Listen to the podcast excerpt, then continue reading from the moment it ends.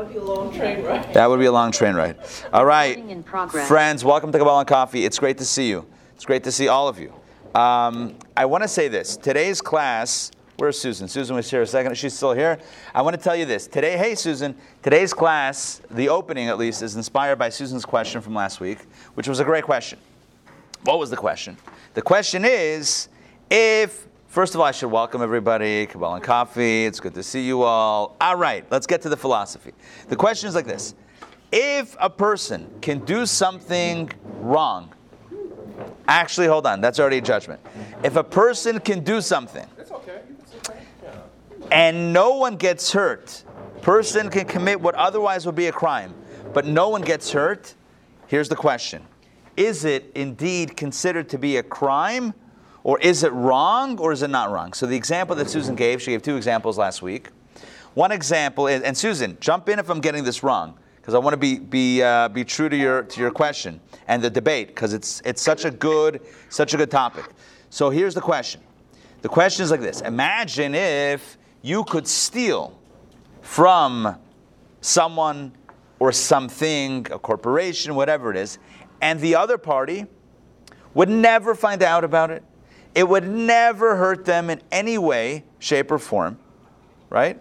So essentially, if I if, and I'm maybe adding in some words that might not be so accurate. So again, Susan, I'm asking you to keep me in, in line over here with the question. So essentially, one could posit that there's no victim. So the question is, if there's no victim, is there a crime? Understand the question? In other words, if I'm stealing, if I'm taking money, but there, no one's knowing about it, no one's getting hurt, so is it really a crime? Susan, jump in. Did I get that correct? Well, I think the question and the debate that's been going on that I've been listening to is it does the uh, obviously we would say from a Jewish perspective that the person doing the wrong, whether it's the committing adultery or embezzling, embezzling. that something that would be hurting their soul. Right. But does it hurt the other person? Got Uh, it. You could say Got it. it hurts the relationship, but does it hurt the Got it. relationship if the person doesn't know? So we're looking at like the other person, is the other person really hurt? And the relationship between the two people, if the other person's able to compartmentalize and have a relationship that the other person doesn't know. Is Got that, it. Is that clear? That makes sense. But in that case, I'm going to modify the question. if that's the case, then we're going to modify it slightly. We're going to also get to that, what, what, the, the angle that you're that, that you're that you're um, um, clarifying. But I do want to begin, I think, with taking a step back. And the taking a step back question would be: Is it wrong in the first place, Ed, if there's no actual victim? In other words, if I commit an action that otherwise would be considered a crime, so to speak, and crime maybe is a, as a heavy word, but something that would be considered wrong otherwise. But it's not hurting anyone, so the question is is it truly problematic? So I want to tell you this. This is not a new question, it's not a Kabbalah and coffee theoretical question. It is a philosophical question that was, that was addressed by the great philosophers of the 18th century an English philosopher and a French philosopher. We have uh, Europe representing. You see, um, David, you mentioned that the Falcons are playing this morning in London. So we have English philosophers being, an English philosopher being represented. Jeremy Bentham on one side, the English philosopher from the 1700s, and Immanuel Kant on the other side, who was a French, no, I'm sorry, German. German. Scratch all of the, the, rewind the tape. German philosopher, also from the 1700s. This was an epic and fierce philosophical debate. And by the way, it has practical ramifications. One might say, well, who cares? Who cares if you consider um, ethics to be something that is you know, that, that's only based on, a, based on someone being a victim or someone not being a victim, the answer is it's not theoretical, it's practical. The question is, practically speaking, is this right or, or is this wrong? So I want to share with you two schools of thoughts. Two schools of thought in the, in the philosophical realm. One school of thought is what we would call consequentialist moral reasoning. Consequentialist moral reasoning states essentially that something is wrong or right based on the consequences. It's a very utilitarian approach. So it says like this How do you know if something's right or wrong? Just see what the outcome is. If it brings someone pain, it's not good. If it brings someone pleasure, then it's good. That's a very consequentialist way of, of, of deciphering right and wrong. So again, how do I know if this action is right or wrong? Well, what does it lead to? Does it lead to something good or something not good? If it leads to something good, it's good. If it leads to something not good, it's not good. That's how we determine morality and ethics in the in, in that school of thought. Again, was, Jeremy Bentham wasn't the only one that, uh, that, that, that proposed this idea, but he's one of the main articulators of the school of thought. On the other side, we have Immanuel Kant, who says the following. He says that no, there's something called a, not consequentialist, but it is a, what's the other phrase? Hold on, I'll tell you in a second because I wrote categorical moral reasoning. Categorical moral reasoning is that things are categorically right or categorically wrong, irrespective of their outcome. Which means that if I do something right that ends up hurting someone, I did the right thing. Conversely, if I do something wrong that ends up not hurting someone, I still did, did the wrong thing. It's like the philosophical question.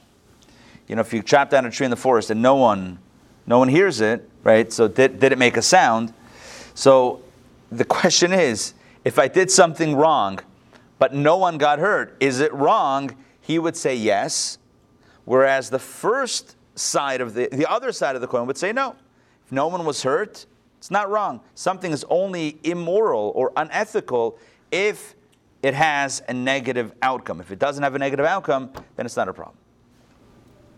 Now, according to according to the consequentialist moral reasoning perspective, that it's all about utilitarianism, it's all about outcome, it's all about consequences. What happens if this action benefits some and harms others? Right? Remember, his opinion was that morality and ethics is all about do your actions hurt someone or do they benefit someone? Well, what happens if they hurt some and benefit others? So, what if, what if it's a mixed bag? Is it right or is it wrong? So, his approach is always the greatest good for the greatest number. In other words, it's a numbers game. If more people benefit than are harmed by it, so even if some are harmed by it, it's moral, it's kosher. You go by the outcome and you go by the majority outcome. Uh, this, this is an approach in, in philosophy and ethics. Donna, do you mind bringing over the, um, those copies? Yeah, I, I left them over there. Thank you. This would not be the greatest good for the greatest number if we left the copies. Okay, so basically, like this. He says that if you have a question, whether something's right or wrong, there's no objective standard. You go by what you perceive the outcome to be. And if you have, um, and if you have a situation where it's going to be good for some and not good for, for, for others, then you just go by majority. What's the is it, is it mostly right? Is, is it mostly good? Is it mostly not good? And that flips. That determines whether it's whether, in his opinion, it's right or wrong. This is why. This is where a common approach to the trolley car problem or the trolley problem. You know the question about the trolley. No. The moral question about the trolley. Yeah. This is where this comes in. So I'll give you a scenario. This is a classic philosophical scenario. Imagine you are behind the wheel of a trolley car, and you notice as you're at a high rate of speed, not speeding, but at a normal high rate of speed, you recognize, you realize that the brakes have failed. There's no, maybe there's a handbrake situation, whatever it is, the brakes don't exist anymore, and there's no way to stop the trolley car. And you see at the end of the track, there's someone, there's someone at the end of the track who's oblivious, they have their earpods in, there's no way that they're going to know, and there's no way to stop this tragedy, this tragic accident from happening. Except there's one way to there's one way to oh I'm sorry. Let's say you see not one person, you see a group of people at the end of this track. Right? Four people, four construction workers working on the track. They're all headphones on, whatever it is, they can't hear anything, and there's no way to stop the train. Certain tragedy. There's one thing that you can do though as the trolley car operator, and that is you can pull the lever and there's, there's, a, there's a split in the track, right? There's a split in the track, and you can go from the track that you're on to a different track, and um, and and and and avoid these people. The problem is on the other track that you would switch to, there's one person. You with me? So there's four people on this one, and there's no way to stop it. You're gonna, God forbid, plow into them. But if you change tracks, you'll avoid the four, but there's one person over there. What do you do? Lay on the horn. Dina Malka, I love your way of thinking. Lay on the horn. Okay, let's say there's no horn. It's not possible. There's no way to, there's no way to indicate. Have you guys ever heard this philosophical question before yet? It's a classic, classic philosophical question. And you pose this question to people cold or just in a, in a you know, just in a neutral environment. And I, I'm, because I've done this before, nine out of 10 times, if not 10 out of 10 times, pretty much everyone says, what do you guys think? What do you do? Yeah, you switch tracks, you take out the one. Why? It's very consequential, it's more reasoning. The greatest good for the greatest number, right? It's a numbers game, right? What, what's, the right, what's the right course of action? Literally, what's the right course of action? It's to take, it's to, it's to minimize the casualties. And you may call this triage or whatever, whatever you want to say, whatever you know, language you want to associate with it. It's basically saying that it's that, that what, what is the right or wrong decision or action in this moment it's whatever has the greatest good for the greatest number or whatever minimizes the harm for the greatest number minimizes the harm for the greatest number and, and, and, and lays the harm into the fewest number correct now it doesn't sound so bad but you ask the same group of people that said for sure you switch tracks absolutely you switch let's say there's a wheel i don't think there's a wheel on a trolley car but nonetheless, let's say there's a wheel, right? So you would tell the person if they were asking you the question, right? You, most people would say, you can't stop the trolley car. There's four people there, one person there. Turn the wheel, take out the one. Greatest good for the greatest number. Save four, save three lives, right? Four or one, preserve three lives. Sounds moral, sounds correct. So that now I need to pose another question. Let's say you're not the trolley car driver. Let's say you're standing on a bridge and you see the, and you see the trolley car hurtling down and you realize there's no brakes. Or maybe you realize there's no driver and you, there's a trolley car just hurtling down the path. There's no, it's not stopping, and the four people are at the end of the track oblivious to what's, what's going to happen. And there's no way to switch. You're not, you're not riding, you're not driving the trolley. There's no way to switch tracks.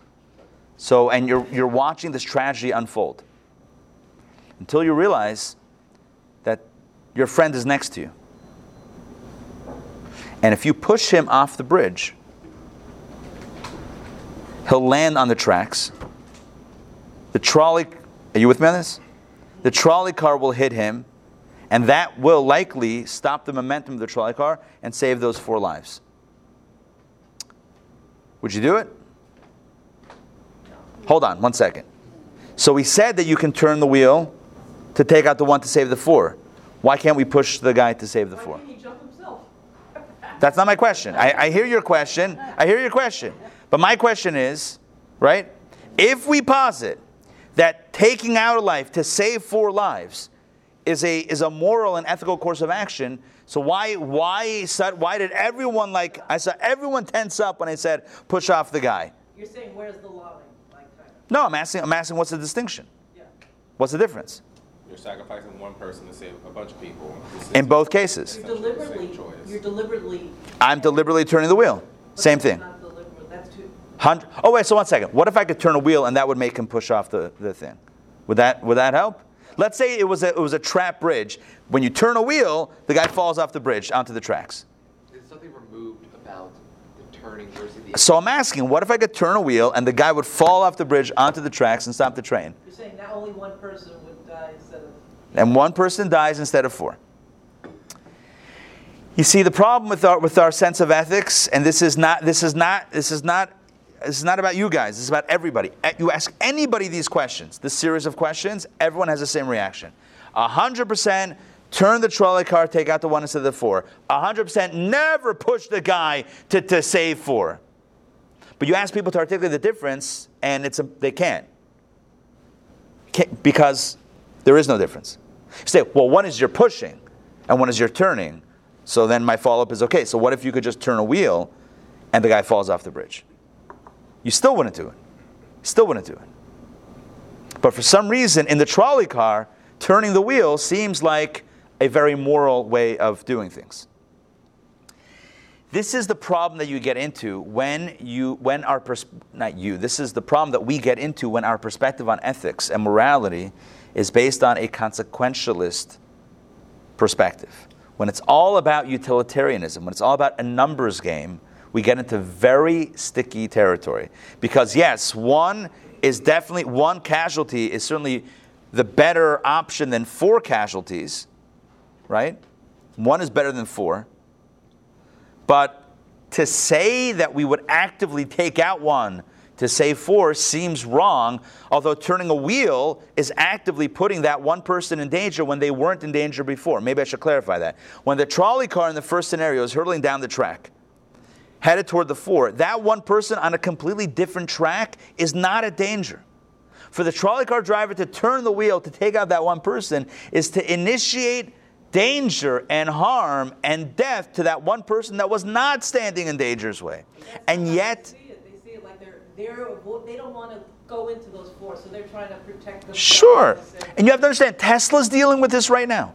You know, Tesla this weekend was supposed to roll out a, a- a full self driving.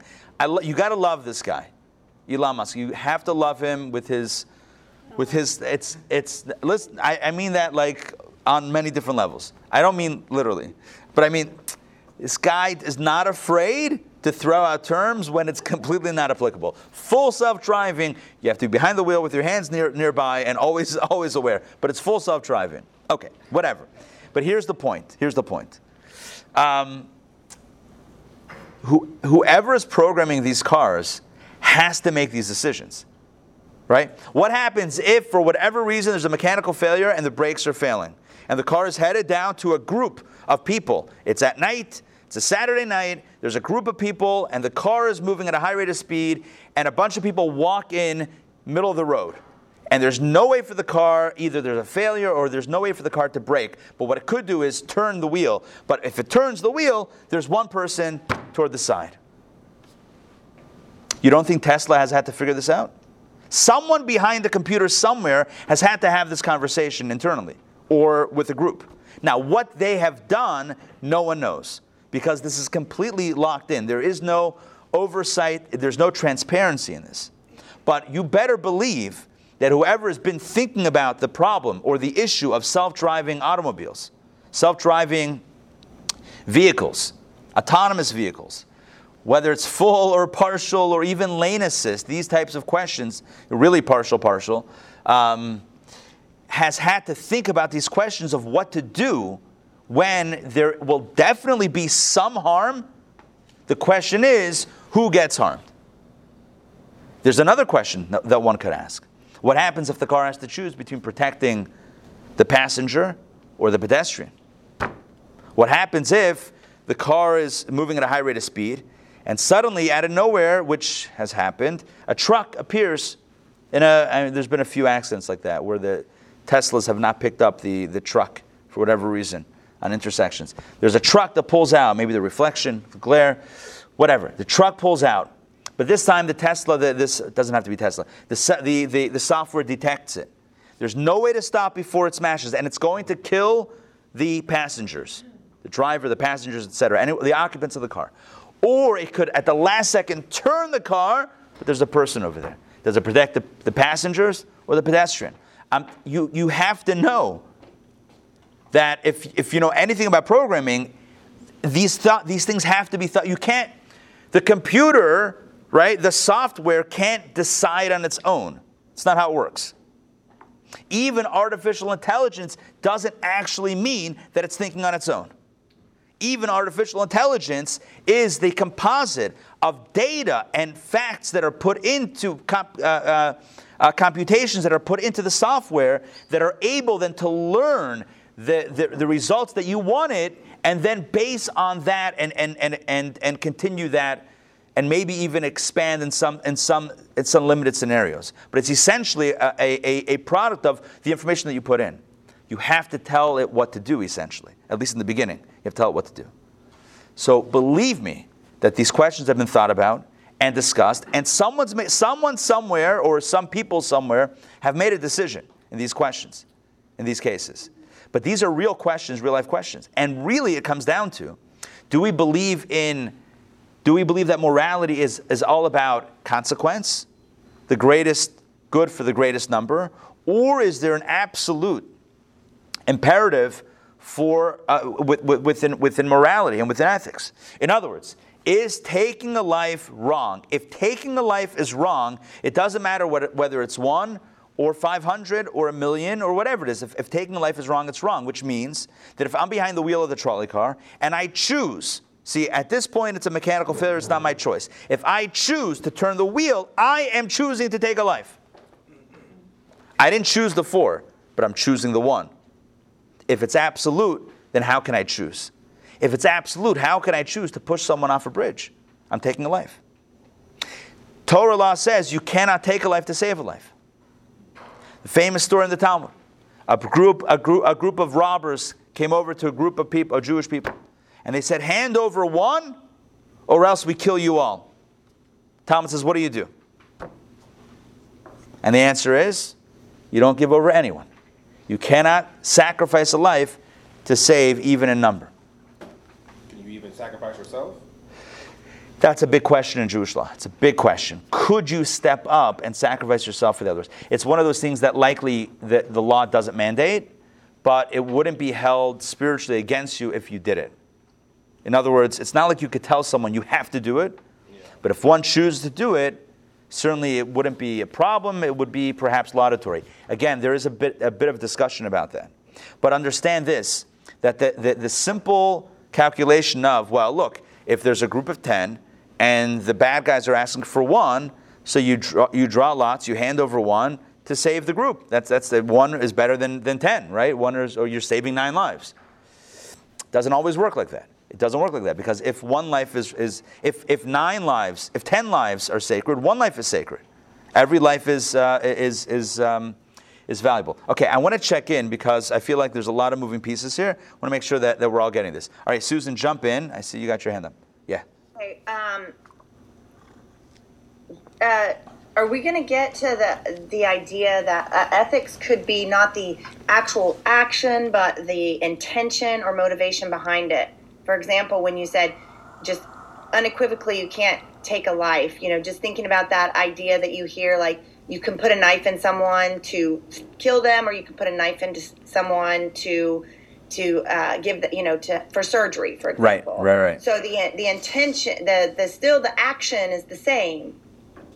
And so if you said you can't, you know, uh, you know that, so you're thinking more about the the motivation behind the what's happening. So I wonder if where that's going to fall in these two ideas behind ethics. In other words, you're saying if it's not just action, it's not just action and outcome, you're adding another layer, intention. You're, you're adding another layer of intention to it. Is that am I am I understanding you correctly? Yes. Got it. But I don't know if that really answers our question that we're after at the beginning. But I'm Right. just thinking about this in terms of these two uh, philosophies of thought around ethics. Right. You know. Right, right, right, right. What if the there's no black and white. You have to look at it's so contextual. Right? It's very contextual, right, right, right. So I think that if you're looking at it through a consequentialist moral reasoning perspective, Jeremy Bentham, right, if you're looking at it from a perspective of, okay, what's the outcome? So then I think that the intention is probably less important as to what the perceived, what the expected outcome is going to be. So giving a knife to a child would be probably leading to a negative outcome versus um, giving a knife to someone who's cutting a birthday cake. So you would have to, I think, take into account in the intention stage what the likely outcome would be to then figure out, well, is this action moral or is it immoral? Um, when you talk about the other perspective, right, the Immanuel Kant perspective of um, uh, categorical moral reasoning, where things are just ap- just right or wrong. So he famously he was challenged about this when it came to truth and honesty. He said, they, they, right, and the famous question was, what if a, an assassin, murderer, asks you the whereabout of their, um, their, their, their wanted victim, right? Someone says, listen, I'm trying to kill so and so. right? I need to take him out. But I don't know where he is. And I feel like you know where he is. Do you know where he is? Should you lie or should you not lie? Right? And it seems obvious lie. I have, I have no idea who this is. I can't help you. But Immanuel Kant would say, no, truth is an absolute moral imperative. And because it's absolute, you have to tell, tell the truth. Consequences, be darned, right? Doesn't matter what the consequences are. I have to be, I have to do what's right. Many of us would call that meshuggah, right? Are you kidding me? That's crazy. And yet that's that's a valid perspective. So I don't know how that fits in, that, that angle fits in with intention versus action, but I think on that level, intention and action are also kind of intertwined. It's kind of like your intention in this action, is it according to your perception, is it what is what is demanded of you morally in this moment, or is it not? Is it is it morally the right thing, or is it not? And not, not looking at the consequence of the action, but in this moment, in this slice of a moment. If you know something and someone asks you if you know it, to say that you don't is wrong. Even though your intention is to save someone else, forget intention. Like, what's your, what are you doing right now? Is it right or is it wrong? It's a very, it's a very, it's a very, it, yeah, that, that approach is very difficult. So each one has its disadvantage. According to the first, first approach, there's no, there's no, there's no line of right or wrong. It's just like you take a poll, like, is this good? Is this good for y'all or is it not good for y'all? And that, that, that determines morals. It's very much like backwards driven. According to the second, second opinion, the categorical moral, moral reasoning approach, there are things that are black and white, but the problem is if, if you take that too, too literally or too, um, uh, yeah, too extremely, then it leads to a world like Kant says, where he actually he doubled down and He said, "Yeah, you have to tell the person where the person is." So it, it, uh, there's a third approach, which is the Jewish approach, always the best. but we'll talk about that in a second. But it's um, that's where we're going with today's class. As you could probably imagine, this was not just a random philosophy class. This is this is Kabbalah and coffee, after all. I wrote the email last night that we're going to be discussing the, the origin of ethics and the definition of ethics from a Jewish and mystical perspective. So we're getting there. But I first want to lay out the limitations of the two systems, the two most popular system, that systems that have been debated in philosophy. Yes, I remember a class where you were teaching that um, a person is not obligated to give up their life to save another. Right. You use this thing like if you're in the desert, you only had, you know, a couple drops of water, you have to give it share right. it with the other person. You're not required to give up your life Correct. to save another. Correct. Yeah. So that's addressing Adam's question, right? You're not obligated mm-hmm. to give up your life to save others. The question really is, though, are you even allowed to? Or is it considered to be like suicide, like something that like someone is in other words, are you even allowed to if you're feeling noble and feeling like that? Or is it, or is it reckless? Is it recklessly endangering one's, one's own life? Someone else's life is in danger, that's not my thing. Now, in this case, it's a little bit different because as one of the ten, your life would also be in danger. So it's really not do it's not moving danger to a place where it wasn't. It's just taking all of that danger and, and releasing the others from it, if that makes sense, right? So in a case where for example, someone sees someone else, God forbid, drowning, you know, in, in, in, in swift currents, and they're not sure if they can jump in and save them and pull them out, or if they're also going to get caught in. It's a, it's a split second decision. Do you jump in or do you not jump in? Torah law doesn't mandate jumping in if there's, a, there, if there's concern about your own life. You, you don't have to sacrifice your life. You don't have to. You're not obligated. Again, what a mitzvah could mean one of two things either an obligation or a good deed no one would argue that it's not a good deed it's not a noble thing to do the question is is it a mitzvah mitzvah means an obligation is it an obligation to give up your life for someone else's? No there's no obligation. There's an obligation to save someone else's life through your effort through your money through your you know through every, anything that's in your power to do but to the point of giving up your life that's beyond what torah law would mandate. The question that's asked also, just parenthetically, in the halachic text is, what about giving up a limb? What if somebody, this, and this question was actually discussed I believe it happened. This is going back hundreds of years, where there was a dictator, or whatever it is, came, whatever the scenario was, came to a Jew and said, "Consent to me taking off one of your limbs, or I'm going to kill this other guy." So, do you have to consent to losing a limb, God forbid, to save the life of another? And the answer is you don't have to. It's not. It's not. Ob- you have to money, ransom, raise money. You know, go fund whatever you have to do to, to save a life. But to, to, to lose a limb in the process, I mean, if you want to, that's another question. But to, to obligate it, so this this comes into in, in halachic in halachic discourse. This is actually a very modern question. Does one have to donate an organ to save someone else's life? Is it Jew? Is it is it? We know that to save a life, you know, it's the greatest mitzvah to save a life. But what about if it causes a loss of a limb or an internal organ? So if it's a lobe of liver, for example, that, that regenerates, not a loss, it's one thing. But what about donating a kidney? Doesn't come back, right? It's, it's a loss of a kidney. So the question is, is that obligatory? The answer is it's not obligatory in Jewish law. Because even though it's saving a life, it's not something that, that, that, is, uh, that is mandated, that is binding as, a- as an obligation. Yeah, Donna, jump in. Back to your convers, I just wanted to say, back to your conversation about uh, the self-driving cars. I would imagine that the, the software developers for the coding are also talking to the actuaries and insurance companies to see which they should prioritize which life. You know, like we had, I think it was Mr. Feynman, right? Yeah, um, You know, the Howard, World War II. How, World War Howard Fi, um, Feinberg. Yeah, Feinberg, you know. Howard? I mean, not Howard. Um, Kenneth, Kenneth Feinberg. By the way, they're doing a movie about him.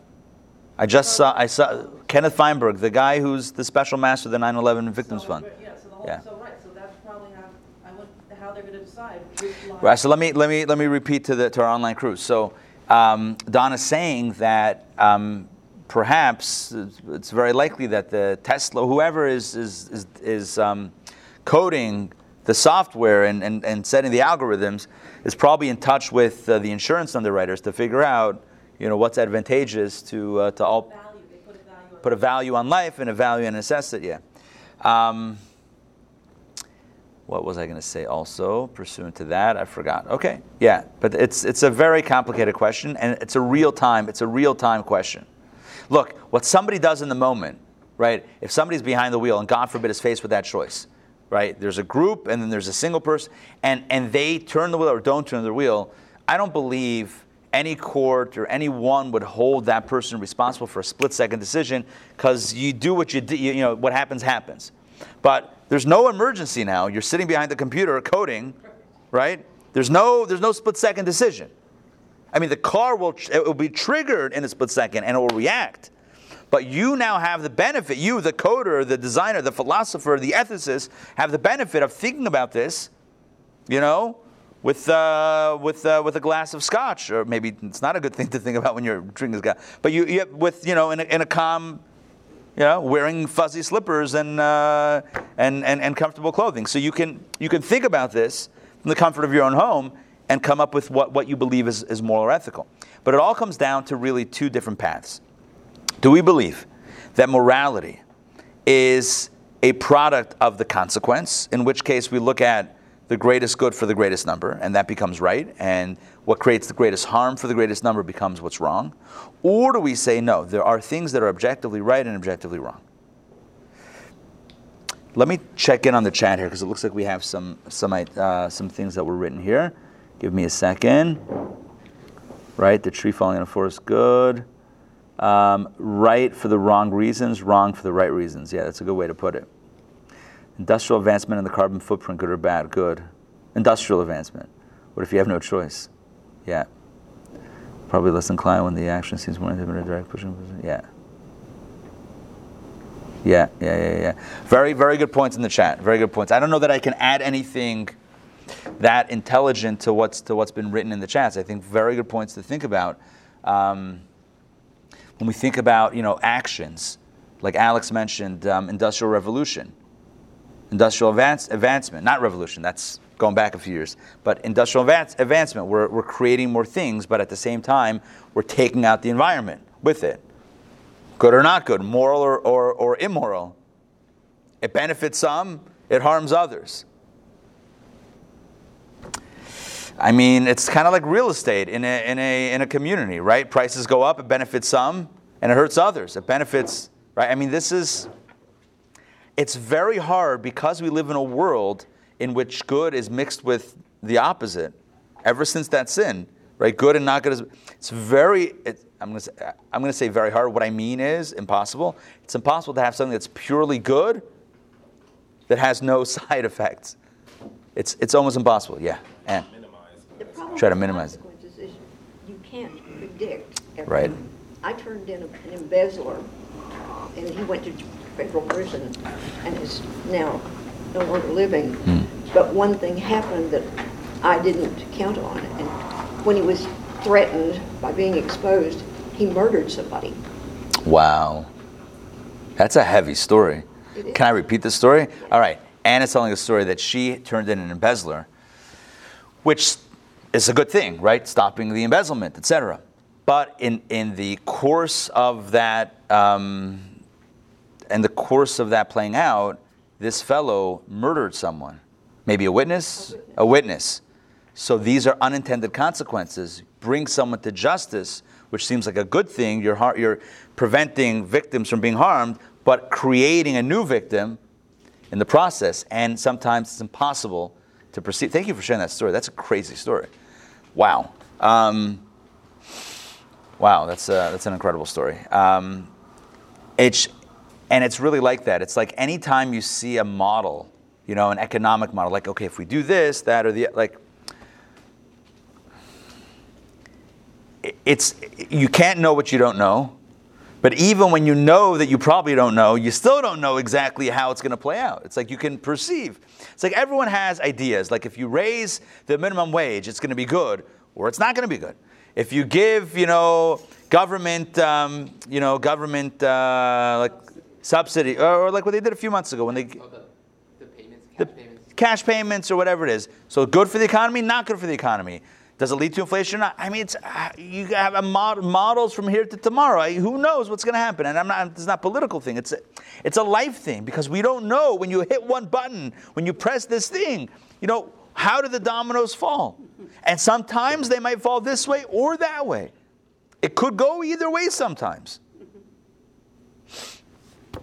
Anyway, it's a, lo- a lot of conversation. So I think what Anne's point is, which is a very important point, is if you take the first approach, which is the consequentialist approach, which is saying, well, let's just see what the outcome is going to be and then work backwards.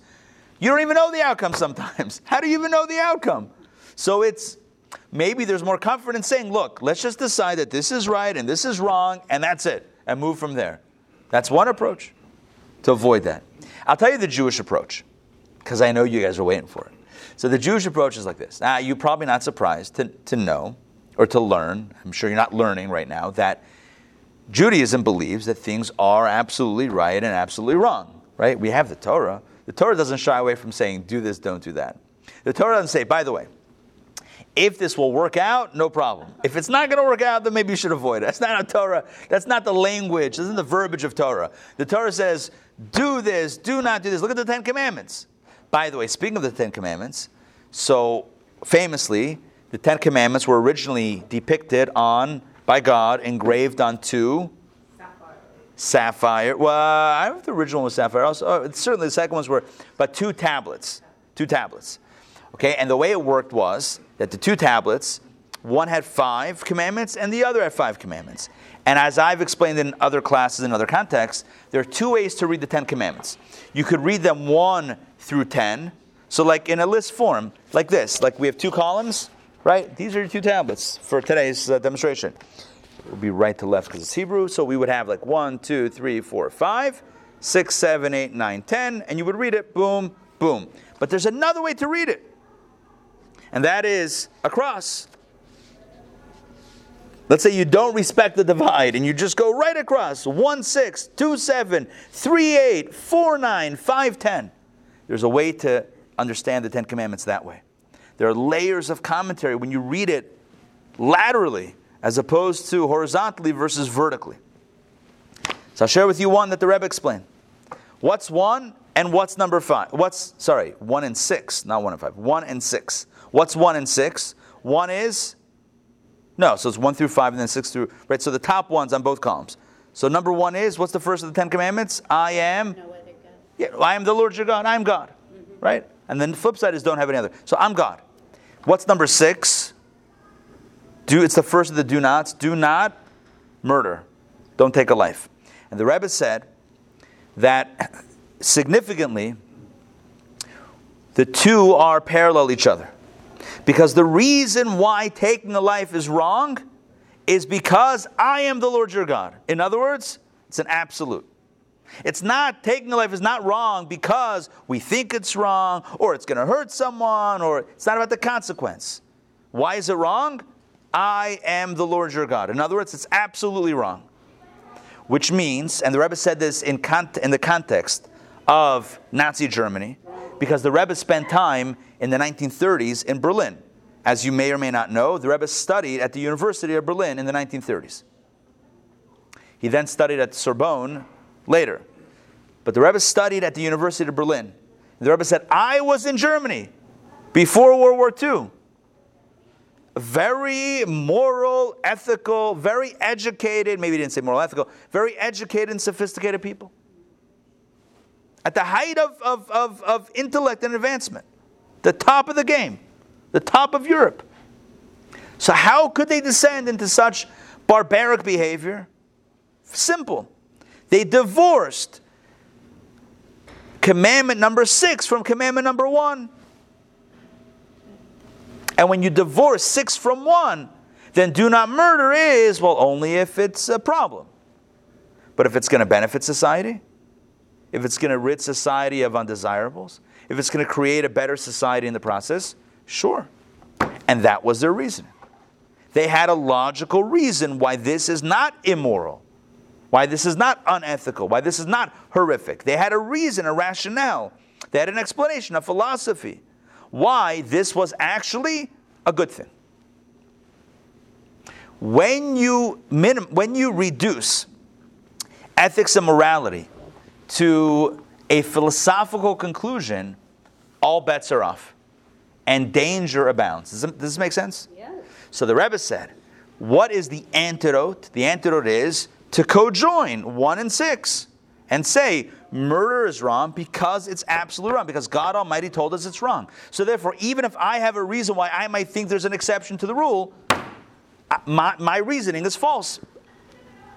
What's the, um, what's the Latin phrase for it? Like, from the beginning it's wrong. Whatever that phrase is. I'm sure there's a Latin phrase that would fit in very nicely if I knew more Latin. Right? From the beginning, it's wrong. In Hebrew, we call it lechatchila. Not only at the end it's wrong, but in the beginning it's wrong. Does this make sense? Yes? Okay. So like Yes. in the United States, in the police force, police in most cases are allowed to take someone's life in their mind if they think they're just about to take someone else's. Right. So that would not be. So now you're asking. So Don is asking the question: What about if one th- one feels that their life is in danger? Are they allowed to preemptively act? No, like some, no, someone else's. So the policeman is allowed to take person X's life because they believe that person X is going to take person Y's life. Doesn't have to be a police. It's not a police question. It's a question. It, it could be any question. Like, what if what if a person sees someone who looks like they're going to take someone else's life? Are you allowed to intervene and take the the the perpetrator's life, the the not yet but soon to be, you believe, perpetrator's life? So this gets into a conversation that Torah, the same God that says "Do not murder," also says that if you see someone taking someone's life, you're allowed to step in and using up to leth- up to and including lethal force, but not if that's not required. So if lethal force is not required and lethal force is u- to stop the threat, but if, leth- leth- if lethal force is used when it's not required, then that's an act of murder. So there are other forms of incapacitation that must be used before lethal force. But if that's the only way, then one is allowed to use it. Why? Because the same God that says do not murder also says that to stop a murder, you're allowed to take, you're allowed to, because it's not, it's considered more like stopping a bullet, if you will. Are you allowed to destroy the bullet to save a life? The answer is yes. And I know now it sounds like we're walking back the absolute nature of it, but again, the same, it's not, It's not absolute for the sake of absolute. It's absolute because God gave us a God gave us a call. God gave us a um, a moral framework around it, which includes some nuance on it. Now, here's the thing. Here's the thing. When it comes to Jewish morality and Jewish ethics, there's a very important consideration. And that is that even as a value is absolutely moral or immoral, right? There are still there are still other values. Again, so even as let's say something is is is an absolute value. This is a value, it's a good thing. That doesn't preclude the possibility of there being other absolute values that are equally important. So let me explain. So let's say that Judaism believes that truth is an absolute value, which it is. Says God's seal is truth. Okay, so truth is an absolute value.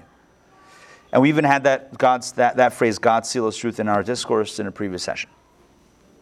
Like God's stamp. Like if God were to have a monogram, it would say emes, truth, emet, truth. Good. So does that mean if the murderer comes to you and says, hey, where's uh, this fellow, I want to kill him, do you, do you, do you tell the truth? You don't. But isn't that an absolute value? It is, but there's another absolute value saving someone's life. So now the question is when you have two conflicting absolute values, so which one has priority? So here we have, so here we have, so there's a lot of discussion in Jewish law about when you have a conflict of priorities, when you conflict of absolute values, which one falls away? So in that case, life would supersede truth. Peace also supersedes truth, which is why one is allowed to modify the truth for the sake of peace.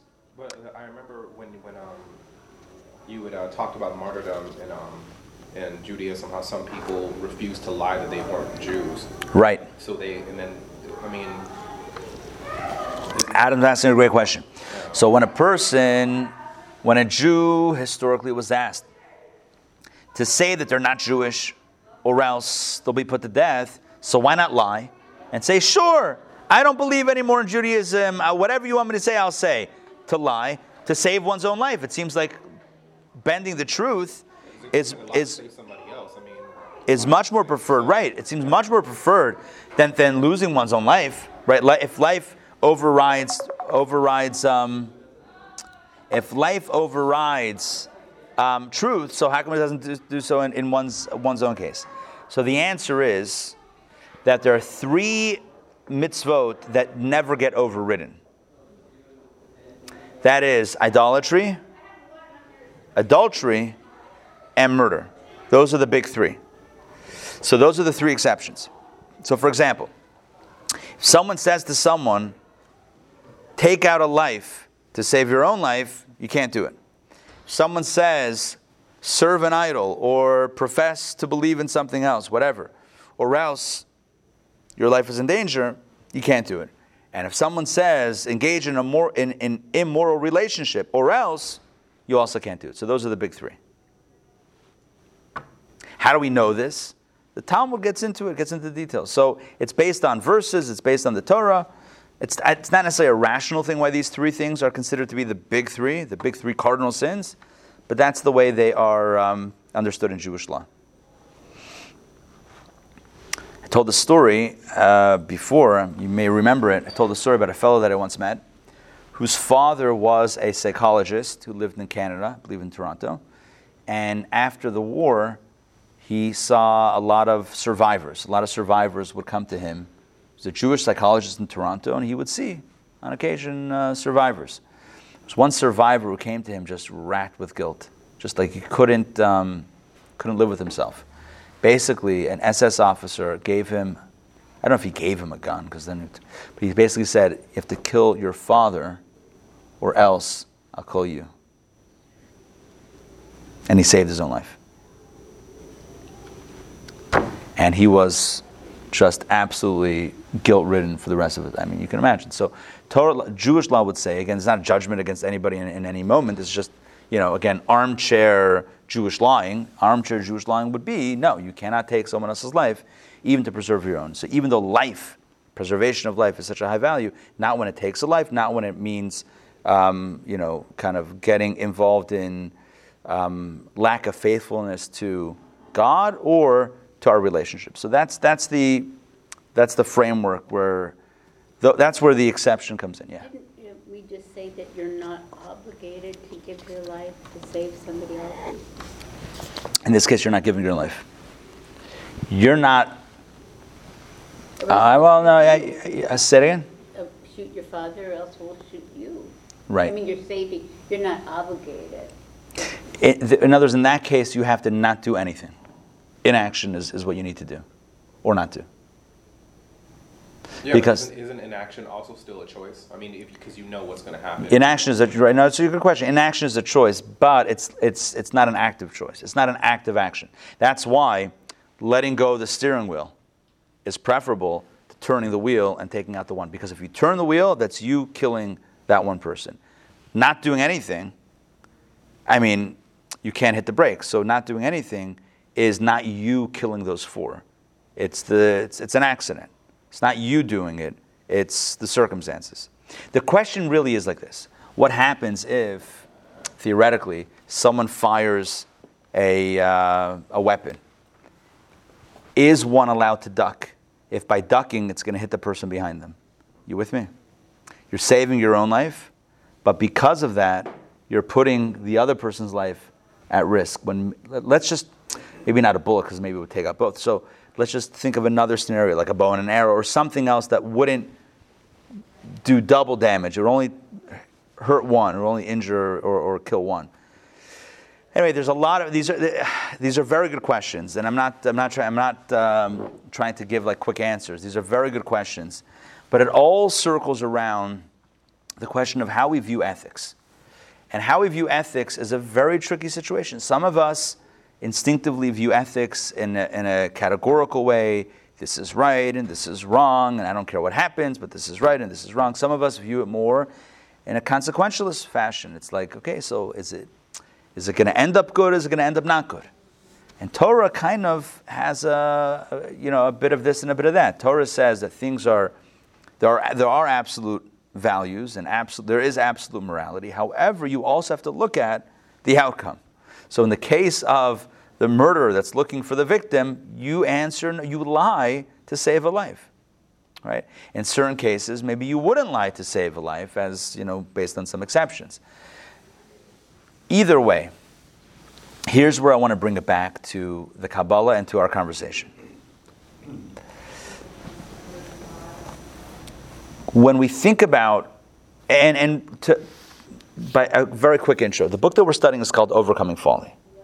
And there's one objective to this book. If you had to boil it down, it's a lot of pages, like 400 pages. If you had to boil it down to one point, it's this. Every decision we make, even if we're not aware of it, requires an intellectual choice. We never solely make decisions from the heart.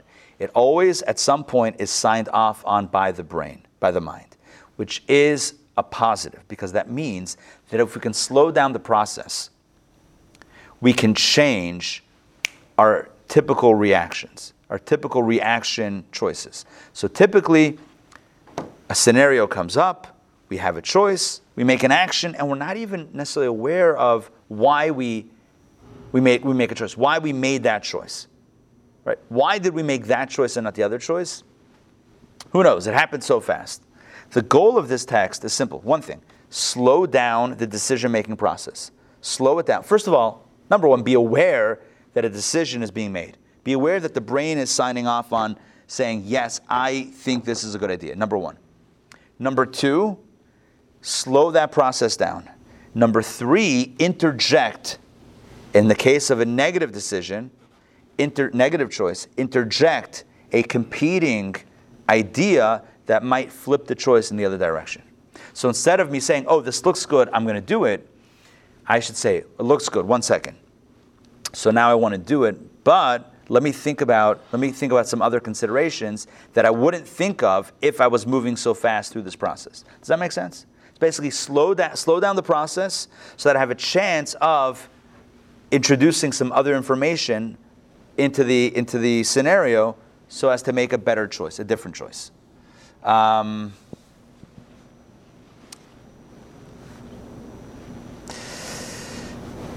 yeah, Dan.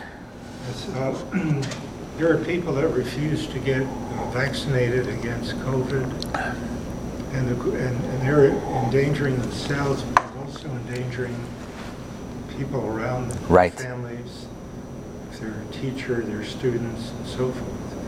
What would Jewish ethics say about? Jew, you know, when it comes to, listen, I, I, I- feel like when it comes to vaccination and um, for whatever reason, it's a, it's a hot button topic. So we'll, we'll have to, let's stick theoretical and we'll have, uh, we can do the after class schmooze about, uh, about, about hot, hotter button topics. But I think like this if we have the opportunity and the ability to slow our decision making down, we are more likely to make a better decision. And it's predicated on how we, how, I think the very first class on this book, I said the following Why is it that we often look back and, and say to ourselves, oh, what did I do? Can't believe I did that. Or we say to somebody, I'm so sorry, it wasn't me. It was you. You made the decision, you made the choice, you took that action. So what, what, what's the regret now? The regret is now you realize something that you weren't thinking about in the moment. It's not that you weren't, you weren't capable of, of realizing it in the moment, it's that you weren't choosing to think about it in the moment, or you weren't thinking about it in the moment because it was all going so fast. So, what's important is to be able to slow down the process, to slow down the, um, the decision making process so that we can introduce new information so as to make a better decision. And this benefits us, it benefits those around us, etc. So, when it comes to making bad decisions, one of the reasons, one of the rationalizations that we tell ourselves, one of the stories, one of the narratives that goes on in our heads is there's no there's no one that, that's getting hurt in this and no one's going to find out about it What is an example of that? I- no one's going to find out about it Or no one's going to get hurt? I What is the uh, situation? you know what, let, us let's move away from no one's going to get hurt Let, let's let's focus because the specific chapter 12 specifically discourse 12 specifically focuses on the idea that no one's going to find out about it which to me means also no one's going to get hurt by it because if no one knows it's not then it's it's just it's just it's just a me thing it's not an anyone else thing but no one's going to find out about it also means that I won't have any embarrassment over something that I've done that if others found out about it might be embarrassing. So here, my calculus is as follows. I have a choice now to do this thing or to not do this thing. If I do this thing, I know it's wrong, right? But no one's going to find out about it, which means that maybe it's not so wrong. Right? Maybe it's not so bad. If no one finds out about it, then maybe that, that flips it. So again, if we're looking at morality through a consequentialist moral reasoning perspective, then the consequences, right? It's all about consequence. So what are the consequences here? None. No one's going to find out about it. So if no one finds out about it, so then what are the consequences? Garnished. It's just me and my choice, and that's it. And I'll live with myself, and, and, and that's fine. But if we look at things from a categorical moral reasoning perspective, that things are just right or wrong, then the calculus shifts a little bit. Then it's like, well, one second, even if no one finds out about it, even if no one will ever know, it's still wrong. What Discourse 12 says is it adds a wrinkle to it. It says, yes, to be, number to the second point, that things are, are either right or wrong, just in a, in a categorical way. But in addition to that, who's to say that no one will find out about it? Right? When we think that no one find that no one find out about it, not so fast. People find out about lots of things that we thought they wouldn't find out about. In fact, God has a way of making sure that the things that we are doing to avoid public knowledge, that those things will leak to the public. Uh, to the public. So let's let's do this inside now. And Donna, yeah, jump in. Yeah, so last week you also said, even, let's say that theoretically no one has found out about it, whatever, it doesn't hurt them. It does change, like in a relationship, it changes the person that's doing that. changes the dynamic absolutely Right. Even if you think so that that notion of oh it's not going to hurt anybody that's still the rationalization of the evil inclination that says it's trying to get us over the hurdle of oh no should i do it should i not do it? Come on do it. No one's going to find out about it. Whether or not that's true as we'll see uh, remains to be determined. But even if it were to be true we still have the other idea that it's still wrong even if no one finds out about it. Um, but we're going to deal with that first part more, more intensely in this discourse all right, let's jump inside. I'm going to share my screen so that everybody's on the same page here. Um, in the in the handouts or in the book, it's page 184, discourse number 12. Um, I'm going to start reading. The Yetzer Hara at work. Yetzer Hara, of course, is the evil inclination. And what is the evil inclination? That means that the part, the voice inside of us that convinces us to do something negative. Um, and whose voice is that? It's our voice. It's our. It's one of our inner voices. We have a lot of inner voices. We hear lots of voices. That's one of them at play. So here we go. Let's jump in. Discourse 12, chapter 1. Um, I believe Discourse 12 is only one chapter. So this is the one and only chapter of Discourse 12, which means that theoretically, we could, yeah, I think we should be able to do this today. Another enticement of the Yetzer Hara is that no one will see him. In other words, another narrative of the evil inclination, another narrative of the inner voice that gets us into trouble is, oh, don't worry, do it. No one's going to find out about it anyway. No one's going to see him. Him meaning third person, but if we're speaking like more directly, no one will know. No one will see you. You're fine. You're safe. No one's going to ever find out. Why? Why, why is this voice necessary? For the sinner does not want others to know of his failings. Because if everything we did, if we, if, if we were in middle of a room surrounded by others with a spotlight on us, we wouldn't do most of the things that we do that aren't good. We wouldn't do it. It just wouldn't happen. Why? Because others are watching. So why do we do it when others aren't watching? Because we say, well, no one's watching and no one's going to know about it. So I feel I feel a little safer. This is there's a great story of the Talmud that follows. Rabbi Yochanan ben Zakkai. You should know who's Rabbi Yochanan ben Zakkai. He lived at the time of the Second Temple, and he's the one that went to the Emperor Vespasian, the Roman Emperor. Sorry, the Roman general who became the Roman Emperor, Roman General Vespasian, and he asked that even as the temple be destroyed, that the Romans allow for Torah scholarship and Jewish continuity to resume in the city called Yavne, one of the cities in Israel. And he was instrumental in Judaism adapting to a post temple reality. So Rabbi Yochanan Zakkai was the greatest of the great. So listen to this. Rabbi Yochanan ben Zakkai blessed his pupils. Uh, sorry, another point. This was on his deathbed, right before he passed away. His students said, Share with us one piece of wisdom before you die. And he said the following May your fear of heaven be like your fear of flesh and blood. In other words, your fear of God should be like your fear of others. And his, his pupils protested, Is that it? That we shouldn't fear God more than people? It should be just to that level as people? In other words, and no more and no more than the fear of flesh and blood, as Rashi explains. That they're saying, Rabbi, you're just saying just like people? Not God shouldn't be even more reverential than shouldn't have more reverence for God than other people? So the rabbi answered, he responded, Halavai, if only, if only you had as much reverence for God or fear of God as you do for other people.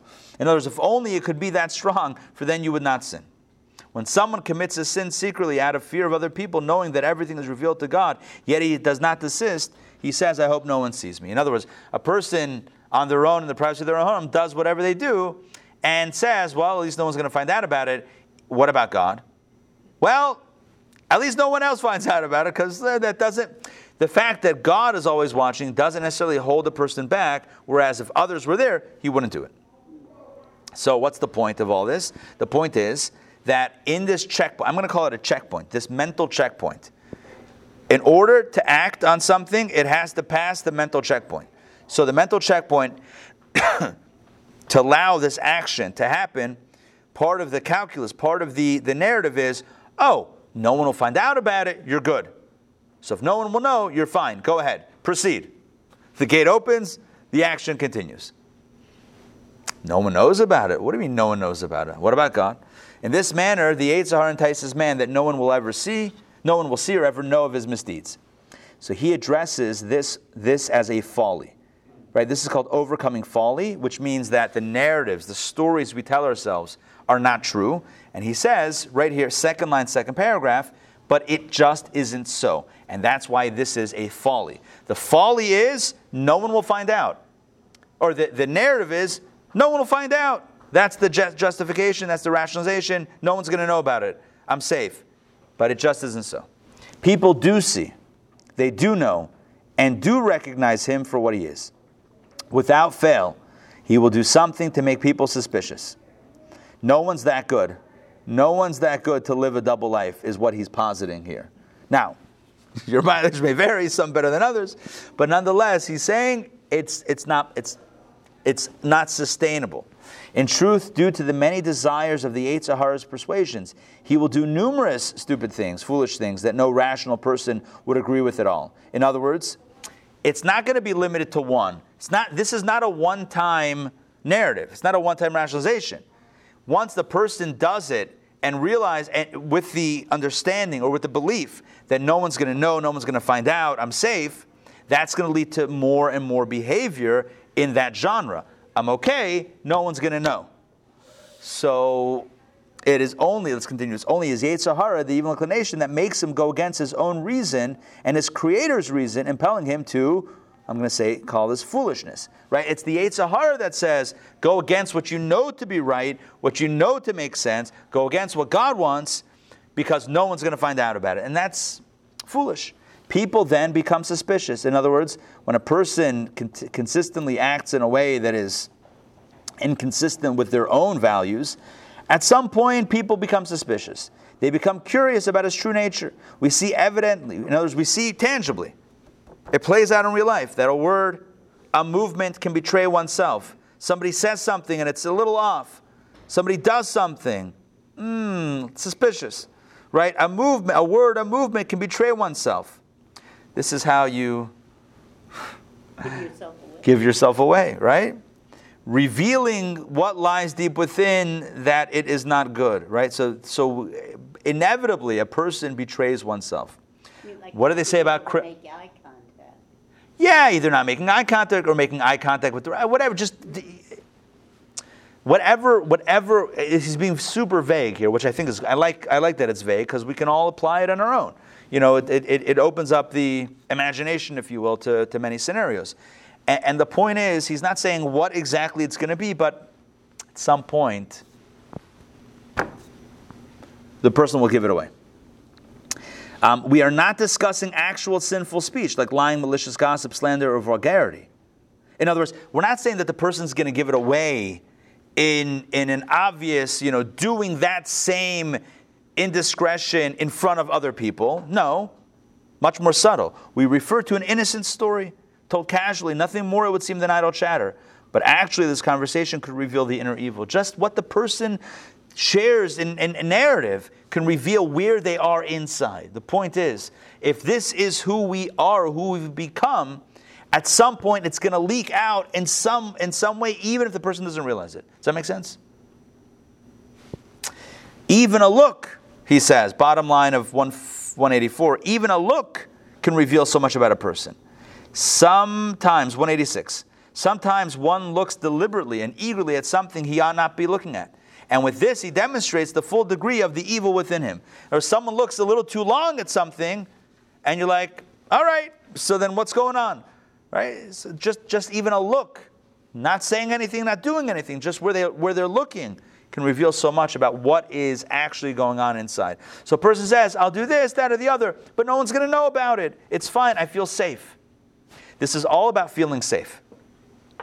Right? This is not about um, it's not about right or wrong, it's about feeling safe. The person says, I know it's wrong, but I feel safe because no one's going to find out. So that makes it, to me, that makes it less, it feels less wrong because I feel safer.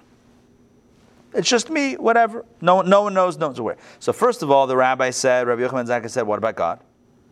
But, but the Rebbe says, that's Rabbi Yochanan Zakkai. But the author says, the Rebbe Rashab, the fifth Rebbe says, forget about God. I mean, don't really forget about God. But, but even if we're not thinking about, even if we're thinking about the actual rationalization itself, the story that you're telling yourself, no one's going to find out. They will find out. At some point down the line, it, the ruse will be up. And now he goes back to what we said before. Second paragraph 186. Even if people are even if people are not aware of one's personal deficiencies, everything is known to God. And that's circling back to the other point. This is what the rabbi said.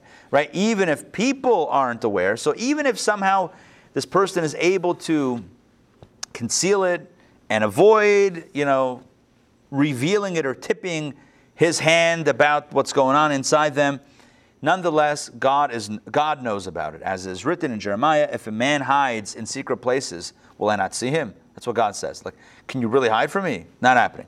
There is an expression all is revealed and known before you. Nothing is concealed from you, nothing is hidden from your eyes. God, who does know, reveals his actions and makes them known. That last line is powerful. In other words, number one, God knows. And number two, because God knows, God has a way, even if you don't tip your hand, God has a way of tipping your hand, of making it known to others. And where, where is this idea from? It's from Pirkei Avot, Ethics of Our Fathers, where it says, and this is the quote, it's an indented quote, whoever desecrates the heavenly name in secret, that means whoever engages in indiscretions privately, punishment or um, public knowledge of such is meted out to him, or knowledge of such is meted out to him in public, right? It doesn't mean a public flogging or anything, it just means that it's going to come out into the open. God has a way of moving things out into the open to kind of just get it out there. Rashi on Avot, you know, Rashi is the primary biblical commentary. He's also on the Talmud and the Mishnah. So Rashi has a commentary on Pirkei Avot and Ethics of the Fathers. Rashi explains the following: Whoever desecrates the heavenly name in secret, that means he sins privately. In the parentheses for the definition here cannot be the literal one. Usually, desecrating the heavenly name means doing something that, like, that on, on a on a large scale um, desecrates God's name. But that can't be because it literally says desecrates the heavenly name in secret. How can you large scale desecrate God's name in secret? So it's not referring to desecrating God's name in the typical sense, it means an indiscretion. Right? That's what he says over here. For the definition here cannot be the literal one, desecration, the name must be public, or else it is not desecration, right? If it's if it's not public, it's not desecration. So the intention here is the is private sinning, just eh, personal indiscretion. And so the, the Mishnah says, so whoever desecrates the heavenly name in secret, whoever engages in indiscretion secretly, punishment is meted out to him in public. God publicly discloses his shame, as is written in Proverbs, hatred is covered with deceit, yet his evil will be revealed in public. In other words, what God hates is covered with deceit, so what, what the indiscretion is covered up, but his evil will be revealed in public. Uh, and the parenthesis says, if one does his deeds in darkness and conceals in the murky darkness this act despised by God, eventually God will disclose his evil publicly that all may recognize that he is wicked, as Rashi says. Why such stringency? So that the name of heaven will not be desecrated through him, that it not be said, Have you noticed so and so, who is so wise and does so much good, yet he suffers with this and that? Interesting twist on why God does this. So that no one should say, Look at this tzaddik such a good person and he's having such a difficult life. God says, You think he's such a tzaddik? Ho ho! You should know what he's doing at home. Okay, so that's that's that's Rashi on the Mishnah. The point is, you know, even if we don't have that rationale of why God does it, the point is that as you and I know, people only typically listen. Do we know of everybody who who you know uh, went to the grave with indiscretion? No. Okay, so maybe it's not 100, percent but typically people can only get away with stuff, keep things quiet for a certain amount of time. We've seen in recent years how stuff comes out, right? We've seen with uh, we've seen this in in the public sphere how people were doing things behind closed doors for a long time and and and, and abusing power, abusing other th- and and ultimately it comes out. Eventually, it comes out, and and and it's and and and there's a and there's a big downfall, and and it's and it's a and it's a pretty big deal. So can't bear, right, it anymore. If a person has really like let it go, you know, you can't bear it. Right, and, and the person themselves will betray themselves. Right. You have criminals. This is a criminal psychology thing where criminals will at some point try to get caught. I've been listening, I listened to a podcast about about some arsons in California that were done. I hope I'm not giving too much away. If anyone's interested in the podcast, sorry. Spoiler alert, don't listen. Huh? It was done by the, the investigator. Yeah. Yes. It's a crazy story. And, and, and the criminal psychologist, and how was he caught? He wrote a book about the crimes. he wrote a book about the crimes, about the arsons in Southern California, right? And about how it was started by a fire investigator, by a fire, I think he did fire chief instead of fire investigator, but it was someone on the inside who was doing it and setting fires. It was basically a confession but he wrote as an act of fiction. So the question, as a, as an, as an, as a, act, as a, uh, as a work of fiction. So the question that the criminal psychologist is trying to figure out is why, why did he do that? Why did he write the book? And then he shopped it around. And so one conclusion is he was trying to get caught. He was battling against this inner demon, if you will, that like was starting the fires. Part of him was the guy who stops the fires. Part of his, part of him was the guy who started the fires. This was an inner battle, and in one moment or at one time, the part of him that wanted to stop the arsonist, the inner arsonist, wrote a book to expose the inner arsonist. Are you with me on this? But isn't this all of us? Maybe not to that degree, and uh, he, people died in his fires. He was eventually convicted of, of, of murder, um, homicide. But, um, but isn't this our story? We have part of us that wants to do the wrong thing, part of us that wants to stop that from happening. And the question is, are we willing to out the one who's the part of us that's doing the wrong thing so that we can no longer get away with it? So we can no longer do it, right?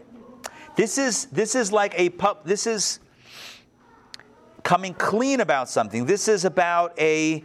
This is instead of keeping something secret, it's about opening up and putting it out there, because hiding is actually the most devastating part of it. Takes so much energy. But not only that, but it, it, it keeps the challenge shrouded in darkness. The moment we're open about it is the moment that we can, doesn't transform us into tzaddikim. We're not perfect suddenly because we've, but it helps. So what you, I believe what you're saying is correct.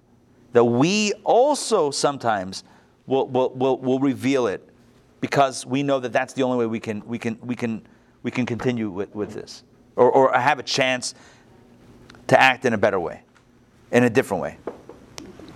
Okay, so let's continue. So again, uh, just so, so just we have the thread here clear. So chapter discourse 12 is all about the folly of I'll get away with it, no one will know. And he says, slow it down. Number 1, everyone's going to know about it at some point. You'll, you'll betray yourself. People will notice. People pick up on this stuff. God knows anyway, and God will help bring that out into the open. So if, if again, it's not just it's very important to recognize what, what, what, this book is about. It's not about pointing fingers at anyone else. This book is, com- is completely designed for us to have contrary thoughts or, or opposing thoughts in our mind when a negative thought rises up. When a negative thought arises, oh, let's do this, and oh, and, and no one will know about it, we should have a counteracting thought says, one second. Not, not so simple. Not, not so likely that, I'm, that no one's going to know about it. And then maybe we'll make the right choice. The fact, so let's continue. This, he summarized it here. Bottom paragraph on 186. The fact that it entices him that no one will see is just more nonsense of the Yetzer Hara. In other words, this idea that, oh, no one's going to know about it, that's still more foolishness. It's nonsense. We know that those who are more refined and intelligent are not as susceptible to foolishness as our coarser men. By the way, that could be debated. That's another. I, I'm not. I'm not disagreeing with with the with the Rebbe here on this. I'm just saying that it, that uh, intelligent people sometimes can rationalize even more elaborately than unintelligent. I'm not, not. I'm not judging intelligence. I'm just saying that the more active one's mind is, typically, the more they can make sense of something that they know or that anyone else would say doesn't make sense. The more you can spin spin tales. But Reagan had a great quote on that. I think he said, all these, the, the intelligent people who disagree with me, it's not that they're, not that they're evil or stupid, they just know so much that isn't true. Right, there exactly. So the more we know, the more we can know the other way. It's like a horse that's really, really fast. It can go down the right path fast. It can go down the wrong path also very fast. So he, but he says uh, a little different angle here. We know that those who are more refined and intelligent, I guess refined is the key word here, are not as susceptible to foolishness as our coarser men. Emotional people, because they are 188, impassioned and excitable, are more liable to be receptive to nonsense. They delude themselves more easily. The Yetzer Hara, being animal like and emotive, entices man in various ways. I'm going to tell you my take on this paragraph in a moment. Whoever follows the guidance of the Yetzer Hara simply accepts its folly and persuasion. He imagines that no one realizes his misdeeds. What I think is, what my understanding of this is what I said uh, maybe 10, 15 minutes ago, and that is the more instinctive we are in our actions, the more we act on, oh wow, this looks good, this feels good, let me do it. No one's going to find out. We, we're not thinking like down, we're not thinking consequences. We're just in the moment. The more likely we are to make a negative choice or to allow a negative choice to unfold. Whereas the more we slow it down and think about it and think it through, the more we'll realize, one second, hold on, people will find out about it. I will be exposed. So if my if my motivation to do it, or if what's going to get me over the hump to do it, is because no one will know, let me just assume that somebody at some point will know about it, and now let me make the right choice. It says here, we know that those who are more refined and intelligent are not as susceptible. Well, that's like Germany. I mean, they were very refined. I know that's I I know I have the same question on the on the on the language here. Now it could be I don't remember what the Hebrew says. It could be that this is a product of the translation kind of slanting it in a way in a direction that it wasn't intended. But even as written, my take on it is it's not intelligent. It's not like, oh, intelligent people don't make mistakes. No. What my, my, my take on this is that when you slow it down and really think about the reality and think about the fact that, that no one can really get away with something forever and that likely I will be exposed and likely people will find out about it, that will, that will act as hopefully as a buffer for me to go into that, to, to wade into that negative territory. That's my take on it. To be consistent throughout the chapter, I think that's that's my only way to understand that last chapter. But you're you're free to understand it as you wish. I, I choose not to understand, and I can't understand it as saying, well, someone who's intelligent doesn't have this challenge. I think on the contrary, someone who's intelligent can have this challenge more. I think it's about slowing it down and not impulsively making that choice. That's my understanding. It's it, and the impulse is the impulse is calling emotion, even though it could be intellectual impulse also. The intellectual impulse would be like, oh, I want to do it. I, I'm- I really want to do this thing. I know it's not right. I know that. Fine, but no one's going to find out about it. Let's do it it quickly happens and we don't have a chance to stop ourselves. So, as I said, the whole book is about slowing down the process, understanding that a process is happening. It's not just happening, there's a process that's happening. There's a dialogue. If I can slow down the dialogue, I can throw in more arguments against the action and hopefully come out with a different outcome. Yeah. Realize it doesn't say intelligent, it says refined I was saying the same thing. Refine. Yeah. And Just a assuming, caveat there. yeah, and assuming what that translation of refined is, that has to do with some sort of like moral refinement. Yeah. Right. There's a morality and a refinement. Yeah. I'm saying that, so it doesn't just say intelligence, it refined also, you know, that is, very- that's a solid point. You know what's interesting? In the Eng- I'm now looking at the Hebrew um, side. It's interesting because, and you know what? I'll put it, put it back up for the benefit of of everyone online. Give me a second here. Let me share this again. If you look on the Hebrew side, um, oh, I can't highlight it. It's not OCR'd. Okay, it's the third line in the Hebrew. It says the elu shehem baale mezek dak. It's the third line from the bottom of the page on 187 in the Hebrew. The elu she elu shehem, those that are baale mezek dak, those that are of a refined character. Edel mention. He says it in Yiddish. He doubles down in Yiddish. Edel. Edel means refined. Edel mention. Like, at- huh? Re- refined mensch, right? Of refined, refined human beings, uvali seichel, and intelligence. So he throws that in almost like after two phrases of refinement, uvali seichel, and, my, and therefore, what I'm the way I understand it is not it's not about intelligence. It's a refinement and the ability to think things through. It's not about how smart you are. It's the ability and the willingness to think things through and not act just impulsively. And I think the contrast is versus acting impulsively, where you know the, the red flag is oh shoot I know it's wrong, and then we get we, we get over that red flag by saying okay, but no one's going to find out about it. I'm okay. So he's saying let's slow that down so that the red flag of wait this is wrong actually becomes a barrier, and we should tell ourselves a different story. One second. I know it's wrong, and I, you know, somebody may not find out, but they might, and it's still wrong, and God knows about it, and da da da da da, and hopefully then, once we slow it down, then it's no fun anyway because it's not impulsive. So boring. It's boring to not sin impulsively. So then, all right, takes the takes the wind out of our sails, and hopefully we can make a better decision. Does that make sense? So how does it connect with my whole preamble about about about ethics? What he doesn't speak about in this chapter is the fact that things are objectively wrong. But of course, that's the bedrock of the conversation. The bedrock is it's wrong. So we know it's categorically and objectively wrong. The only question is are we going to convince ourselves that even though it's wrong, it's not so wrong?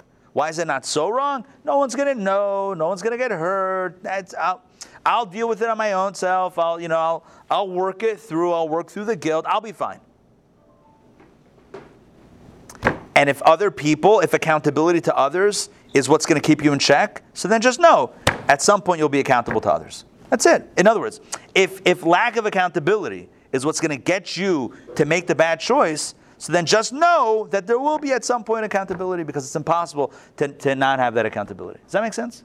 Is that like David uh, sending Bathsheba's husband to the front line? Yeah, that was quite the story, huh? And then the punishment was he wouldn't be able to build the temple. Well, I don't know if uh, the temple was more because of general his warring, uh, his warring nature, but Yeah. yeah, yeah, yeah. Um, yeah, David. That's a, it's a, it's quite the story. You guys know the story, right? David, Bathsheba, yeah. He thought no one would- He met a woman who was married. He looked out of his palace and saw a woman bathing on the rooftop. I don't know why, rooftop, rooftop bath or something like that. And uh, he asked the, his guards, whatever, who she is, whatever. He called her over, and they were together. Turns out she was married. Turns out her husband was not home. Why not? Because he was on the front lines. Sorry, he was in. He was in, he was a soldier in the army. So David says he starts thinking quick. He says, "Okay, call him. Call him in." Um,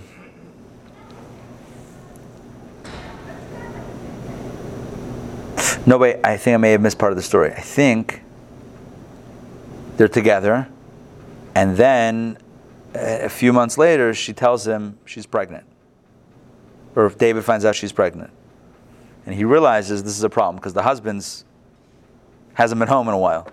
So how's she pregnant? So he quickly calls the husband from the from the from battle, and said, "The king called you." He meets with the king. The king says, "You're such a good soldier. I want to give you um, what do they call it when you have a break from from from what is it? hour? Yeah, a little R and R, sure. A little break, a little hiatus, a little leave, and you can go home. Go home with your wife and enjoy. He's hoping that you know, and, and then in like in seven months, eh, whatever, baby could be born premature. Also, you know, who knows? Whatever. Like no one will find out. Meanwhile, meanwhile, back at the ranch or not back at the ranch, the the um, the husband doesn't go home. So he says to him, "Why don't you go home?" He says, "Look, um, it's not right for me to go home and be with my wife when my, when my brothers are on the front lines. It's not. I can't. I can't do it. It's not right. I couldn't live with myself. I'm going to go home vacation time when my brethren or when my fellow soldiers are, are fighting." So the king says, "You have to." He said, "No." So the king said, "Okay, fine. So go back. Go back to battle." He said, "But first, take this letter. Take." He wrote up a letter. He said, "Take this letter, sealed letter, give it to the general." What did the letter say? Put this man who handed you the letter on the front lines. And he died. He was killed. And that's the story Then he's free to marry her. at this point. Yeah. Yeah. And the prophet comes to David, Natan HaNavi, Nathan the prophet, and chastised David. Gave him a parable. So there was a man who was wealthy that had everything he wanted, and another man that had just one small goat. And the wealthy man was hungry. Instead of eating from his own flock, he went over to the guy to the guy that had only one goat. He slaughtered his goat and ate his goat. What do you say to that? Kill him! Kill the wealthy guy! How dare! What a chutzpah! Natan Hanavi said, "You're that man. You're that man. Here's a guy with his wife, and you took his. You're that guy." This is King David, the famous King David? Yeah. Yeah. And you know what King David said in response to this? Chatasi Lashem. I have sinned before God. That's what he said. He owned it. You know what Adam said when confronted with his sin? My wife, made, Eve, made me do it. You know what Eve said? The serpent made me do it. You know what King Saul said when he messed up? The people made me do it. You know what David said? I've sinned. That's why he's King David. Not because he was not because he never he, not because he was perfect, but because he owned We had two of the major faux pas, idolatry, uh, what do you call it, murder and. and- Listen, if you want to get into the halacha of it, then you could say the guy disobeyed the king. So he was, um, what's the word I'm looking for? No, what's the when you disobey the king? Insubordinate. Treason. High treason. Oh. So he was guilty of high treason. That's why he was killed. If you want to get technical, I can give you technicalities. But David didn't do that. He didn't get into the, he didn't excuse himself. He didn't, and he could have. There's other, I forget already the commentaries. They, they, they explain why, they, whatever, they, ex, they give explanations. But David himself didn't say any of that. Hashem. The rest of his life, he fasted and prayed and wrote Psalms. That's, that's what he did the rest of his life. So that's why he's King David. Yeah. That's why King David is not because he was perfect. King David is King David because when, confront, when, when confronted with his own imperfection, he owned it. Who does that? And changed and, and, and was contrite the rest of his life. Who does that? That's, that's the mark of a hero. The mark of a hero is not someone who's perfect, because find someone who's perfect and I'll tell you they're a liar, or you're just not looking close enough. The mark of a hero is not someone who's perfect, it's someone who acknowledges their faults and works to better themselves in an honest, authentic way, without deflection, without blame, without shifting. That's what makes King David King David. So you hear the story about King David, you're like, oh my God, this is King David? David, Melech Yisrael, Chai, Chai, Vikayam. Why? Why are we seeing like King David to live and, and be strong, you know? The Davidic dynasty from this guy? Show me someone who can own what they've done, take responsibility, and, and work on change. That's a strong, that's a hero. That's a strong person. Okay, all right. So we ended in perhaps an unexpected place, but it all comes back to, um, yeah, David's actions were exposed. Hey, we're talking about it. Certainly, certainly it became known. Literally thousands of years later, we're, we're talking about David's, we're airing David's um, laundry. So it's not about David, it's about us. It's about us. When we are when we are faced with a choice, we're faced with a temptation, and we we quickly tell ourselves, "It's fine. No one's going to know about it. I'll be safe." Let's let's slow that down, and let's think about it, and let's remember one second. Not so simple. Number one, people will find out about it. Can't stay. Things don't stay hidden forever.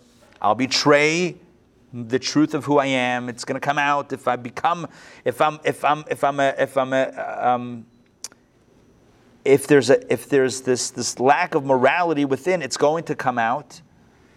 And um, God knows, and of course, objectively, it's wrong. All right, thank you for joining me today for Kabbalah Coffee.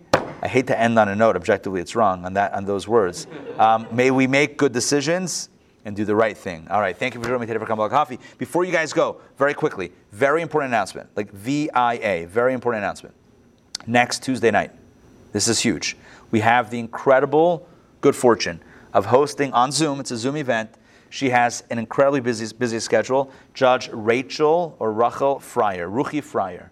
She is the first ever Hasidic um, woman to be appointed in a um, uh, public office position in the U.S.